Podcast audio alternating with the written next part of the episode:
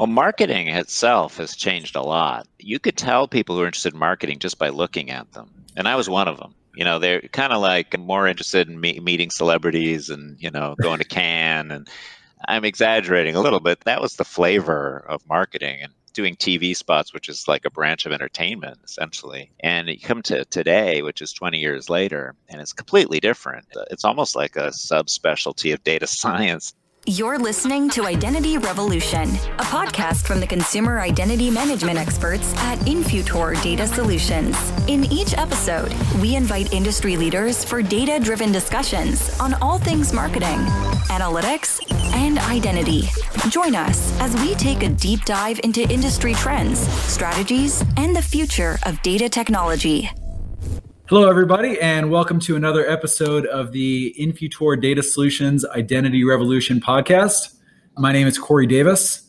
I lead the Martech, AdTech, and Media uh, industry vertical and ecosystem here at Infutor, and very, very excited today to have our guest, Marty Kihn, with us. Marty is SVP of Strategy for the marketing cloud at Salesforce. Been there since 2018. Prior to that was five years with Gartner as a researcher. Nine years before that in agency land. I'm calling it agency land. Three and a half years as a consultant, Booz and Company. Four years at MTV Networks as head writer for pop-up video. We're gonna we're gonna talk about that a little bit. And he's written three books, memoirs, including make sure I get this right. House of Lies, how management consultants steal your watch and then tell you the time. Great title. And that book is the basis of the Showtime series that starred Don Cheadle, which I was a big fan of when it was on as well. So, Marty, thank you for joining us. Welcome to the podcast. Well, thanks, Corey. My pleasure to be here. Awesome. All right, so get us get us started a little bit beyond just the the sort of bullet points there give the audience a little bit of uh, a bit more depth on on your background, your career, and like, I mean, you've had like four or five different careers. It seems like. So, how did the path end you at, at least for now in this strategy role in the in the marketing cloud at Salesforce?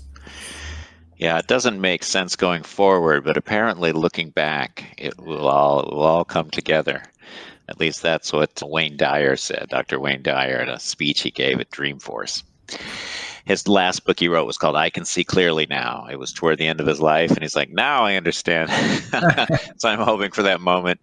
Yeah, I came. I, I actually wanted to be an actor originally, so I, I went to Yale and I was in the, the theater department. They had a lot of the, live theater there, so that was my thing. You know, my mother's an actress and stage actress, and so I wanted to be involved in theater somehow. And came to New York and was a writer. I was a journalist, freelance writer. I wrote. Um, stories for various magazines. I was on the staff at Forbes for a little bit. There was a magazine called Spy, which is really cool. At the time, was a startup, so I did have the startup experience. But that was a satirical magazine in the early '90s in New York, and so I, I worked for them as a fact checker. And then I ended up at MTV, and I was on pop-up video. And so I had two experiences of being at, at a cultural phenomenon. The first was Spy, which some of the older listeners might remember if they were in New York City. And then also pop up video, which was really hot for a couple years. I mean, we were yeah. on fire. We did a pop up Oprah. We did uh, news radio, which was an NBC show. So we popped that up. So it was, you know, it, had, it was a national cultural phenomenon, but only for a couple years. And then I went to business school because I realized I couldn't pop forever. And the real reason was I, I lived in Manhattan and I realized I could not, as a writer, ever I would never be able to buy an apartment ever. So I'm like, all right, I got to go to business school. So I did, and then I became a consultant, you know, because I didn't want to go to Wall Street. And then that led to more writing actually on the side. So I was then a kind of a disgruntled management consultant, and I wrote House of Lies as a kind of a dictionary translating consulting language into English and then I, then I got into advertising, and, and that that whole career stayed pretty much consistent. I was in measurement and ad, and then at Gartner I covered ad tech and marketing tech, and then at Salesforce I'm in the ad tech and martech space still. So that part's a little bit more linear. Yeah. Got it. Got it. Okay, and so so you joined Salesforce in 2018. I guess talk us through like what is the SVP of strategy for the marketing cloud inside of inside of the behemoth of Salesforce? do? Well, it keep it keeps changing. I mean, I because I was at Gartner industry analyst, so I was covering marketing clouds broadly, but also kind of marketing analytics because that had been what I did in the agencies that I worked at. And um, one of my customers was Salesforce. So that's how I got to know Salesforce people. And I was hired by Bob Stutz, who's gone now, but he was the CEO of the Marketing Cloud. And the question at the time was it was around the customer data platform, actually, CDP. That was an area when I was at, at it was re- it's really interesting. They, I've written a co-written a book about it actually called Customer Data Platforms. Very easy to find. it was named in 2013. The category it appeared on the hype cycle, Gartner's hype cycle in 2016, and became really, really much discussed in 2017, 2018, right when I joined Salesforce. So this was like the peak of the hype. And yep. the question within Salesforce is, you know, do we have one already? What is this thing? Should we acquire somebody, build by acquire? And so that was really the question that I was hired to focus on. And and I've been involved in the CDP more or less ever since. Got it. Got it and where the CDP sits is, hey, like we're working with these big brands. We got Service Cloud, we got Sales Cloud, we've got Marketing Cloud, and CDP is sort of the the Salesforce attempt to put all that together in this sort of single view of the customer. Is that the that the idea? It well, it is a single view of the customer. That's true and it, it is i mean it's such a complicated topic. It's there's 160 cdps out there. Yep.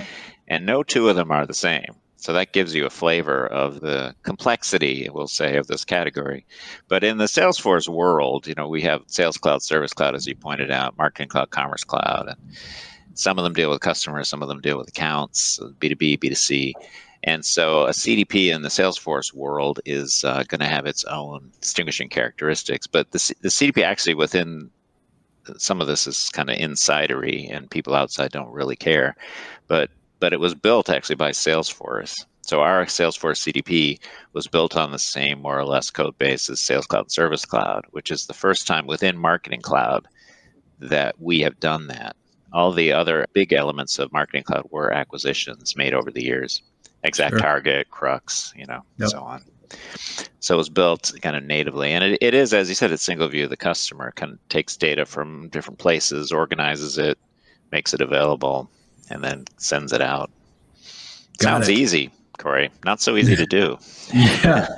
No, I know that. And so so okay, so it's been a couple of years. You know, I think I haven't checked where CDPs are in the hype cycle with Gartner recently, but but I think you know they're drifting down into the so-called trough of disillusionment yeah, yeah right right. And then it's sort of you know i think most of those cycles they it tends to go into that and then it comes back up and hey we really needed this. This was yeah. you know it kind of got frothy for a little while then it and everybody was angry with it and it was a waste of money and now it comes back up. So how is it going i guess what are the investment areas where are you trying to improve it what else are you working on i guess what's three years from now look like in this thing? And the hype, I always, when I was Gartner, and even now, I'm, uh, I always explain the hype cycle is about the hype. The technology keeps improving.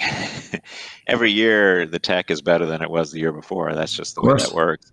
But the hype goes up and down, and and this happens to celebrities too. The category will get overhyped. CDP may be more than others, but it had happened before. I, I remember multi-touch attribution. We were all really into that for a while.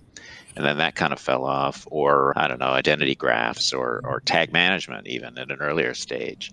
And so you know taylor swift she was really hot. She's i guess she's still really really on the hype. But it, celebrities go through ups and downs as well. But the cdp is is becoming more mature. I mean the, some of the smaller players are shaking out.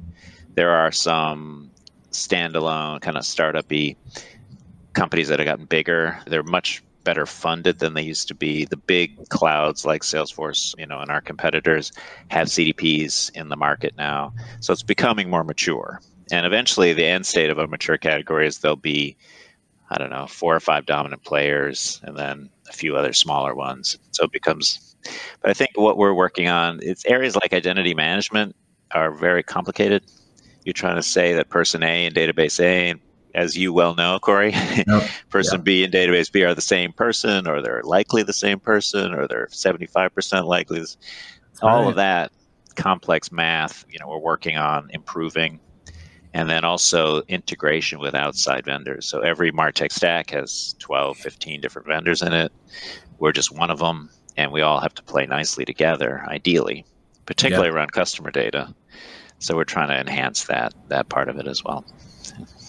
Gotcha. Good to hear. And you just said something that caught, you said 12 to 15. This may be a good transition. 12 to 15 is the stack. We we had uh, Scott Brinker who made the Oh yeah, crazy Martech landscape thing famous many years ago. We had him as a guest maybe nine months ago on the show here. And at the time when I was doing a little prep, I think the number was about 90. Your average brand, Yeah. 90 solutions in their Martech stack, which is the reason that there's 8,000 or something like that that are in this ecosystem now is because, you know, the point solution capabilities, you know, there's there's a lot of revenue opportunity for each one of those little categories. So that's maybe a good transition into okay, you've been Gartner analyst, you've been agency land, you know, way back when it was it was consulting. Now you're at one of the biggest and baddest in this space. How have you seen the category, I guess, broadly shift? Martech, ad tech, media, data. How have you seen the category overall shift in that, you know, in that last however many years? Well, marketing itself has changed a lot. I, I think when I was in business school, so I graduated in 2001, and you could tell people who are interested in marketing just by looking at them. And I was one of them. You know, they're kind of like uh, more interested in me- meeting celebrities and, you know, going to Cannes. And I'm exaggerating a little bit. That was the flavor of marketing and doing TV spots, which is like a branch of entertainment, essentially. And you come to today, which is 20 years later, and it's completely different. It's it's almost like a subspecialty of data science now. You need, as a marketer, you need to be interested in celebrities and brands and going to Cannes and all that's still important. But you also have to have this other side of the brain, which is um, very quantitative, and have a good handle on how to inform a whole bunch of you know PhDs in data science to to help you optimize your programs. So that that's a massive shift, I think, over time, and it's gotten marketing as a discipline closer to IT. At first, it was kind of hybrid teams, but now they're really joined. You know, with maybe in the office of the chief data officer, chief marketing technology officer, people like Scott Brinker, very technical, but informing marketing. So that that's a new discipline, marketing technology as a discipline, and I think it's taking over. I think this last year and a half, whatever weird time we've had, the CEO, the C-suite has looked more to marketing than they have in the past because marketers are closer to the customer. So they're sort of have supposed to at least if they're doing their jobs have more insight into people. And so marketing and marketing has stepped up. You know i think marketing has done a good job in the past year and a half in um, driving revenue and getting systems in place. So i think two trends are one is marketing is getting more technical but the other one is marketing is getting more important. I want to go a little further on that second one. So, your explanation of kind of how the marketer has changed in 20 years to be more, I don't know, a better business Quantitative. person, guess, uh, a better business person is that that's driven by the idea that marketing no longer is a cost center, but instead a profit center. Is that that Yeah, the CEO more or less. and That's the idea, yeah. at the top is saying, "Hey, this like we're spending money on this thing. Let's return money." Yep. like and let's grow the business not just let's run the super expensive commercial on the super bowl and because it looks cool so we can win an award Yeah. is that is that the idea Well, it's, it's paradoxical in a way. It's because those of us who know, as you know, Corey, like measurement and how hard it is to me- really measure the outcome for marketing. Over these past 20 years, every year it seemed that marketing is more measurable. So it's kind of more accountable. And even with multi touch attribution, we thought, well, we can figure out to the second decimal point the exact impact of every single ad. A lot of that was an illusion. You know, it turns out to be harder than we thought to do that kind of measurement. But on the other hand, there was a perception that that's the way we're going. So marketing went from being very vaguely attributed in the past, you know, brand awareness or something, sure to something that looked like you could actually measure its impact. We'll Yeah. get there. we'll get there eventually, right? Yeah. Yeah. Got it. Okay. And so, you know, at the big, big, you know, marketing technology business, and as you look, you mentioned sort of acquisitions and things like that. I guess as as the Salesforce Marketing Cloud looks at like how can you be better? How can you how can you expand? How can you do things that the market is asking for? I guess what categories are you seeing emerging? Maybe beyond the CDP that's, you know, kind of gone through that that cycle. What are the things that are about to be at the top of the hype cycle? What are you seeing that's that's emerging that the market is asking for, that your customers are asking for, that Salesforce buys, builds something, or just broadly things that you guys are investing in to expand the capabilities? I had a conversation yesterday with a guy that I work with. He's on one of the teams at Salesforce, and he's more of a hipster. And he was telling me all about NFTs and DAOs and virtual communities and bounty boards. I was like, "Wow, you're blowing my mind, man." He's like, "This is where it's going, buddy." It's but you know, setting all that aside, I, I have to be agnostic and admit my know, my ignorance. I think in general, what we and marketers uh, are just beginning to get a handle on is the whole AI revolution, the sort of artificial intelligence. And people have used machine learning for predictive models and segmentation for years now, but we have just entered a phase where machines actually can write readable prose. they can do things that were human before. And it's not that they've turned into humans, they're doing a single task, but they're doing things in a better way now, a much more useful way for marketers, where we can do, you know, massive testing at scale of all kinds of different copy ideas and automate it. And so that automation of previously human tasks is, I think, we're really just starting. Got so it. we're excited. I mean, who knows where that will go? and and that would seem like that's all along the same theme of if marketing and advertising and customer experience and this whole thing is no longer a cost center but instead a profit center that mm. ai is just the next layer of the ability to sell more stuff to more people more efficiently more effectively to grow a business right yeah, I mean, you know, te- I mentioned testing. So if you have a machine, you can automate thousands of different versions of something that's just not feasible for people. And they can also optimize and figure out very quickly which ones are working. And if a marketer has that available to them, you know, that kind of capability, which we do in some cases, and we are getting there, then the campaigns are just going to perform better. You know, yeah. They will. Mm, yeah. can't help it. yeah. Good to hear. Absolutely. Yeah. All right. Looking at time here, I think the last thing I wanted to ask you was like, all right, you're SVP of strategy at this at this big business. I'm sure you're spending a lot of time working, like all the rest of us. Outside of the day job, what are you spending your time on? What are you personally interested in and looking at and nerding out on? Like what's going on outside of Salesforce? Well, I have a real interest in the history of technology, in particular ad tech, and where we've come from and I guess where we're going in a sense. But there was a it was a 25 year period there where it was very wild westy, and there were all these characters appearing and uh, you know various things like ad networks came and went, and you know, DSPs appeared and merged, and there's a whole very kind of fun story around the history of ad tech. And I do have a podcast, if I may mention it, called Paleo Ad Tech. I co-host with Jill Royce, and we get some of these people on to talk about you know things like Yahoo and what were homepage takeovers and things that some people might remember who were around in the 90s. And it's fascinating to see because that whole world is disappearing. Really, it's all changing so quickly. So it's we're trying to capture it. But I have a real interest in that stuff. Awesome, awesome. Yeah. To the audience, uh, as a listener of the Paleo Ad Tech podcast, highly recommend it to everybody. I encourage you all to to subscribe. Marty, appreciate you you taking the time. It's been a great conversation where can the audience go beyond Paleo Ad Tech Podcast? Where yeah. can the audience go to find out and connect more with you, with Salesforce, et cetera? Yeah, anyone can reach out to me. You can on uh, Marty Kihn, K I H N, at, at Twitter. I also have a website, or just shoot me an email at Salesforce MKihn. Happy to engage and talk more. Awesome. Marty, thank you so much for joining us. Audience, we'll see you next time. Thanks, Corey. Again for listening to Identity Revolution. For more data driven discussion, subscribe to Identity Revolution on Apple Podcasts, Spotify, or wherever you listen. And for more on how Infutor can improve your data strategy across your entire enterprise, visit Infutor.com.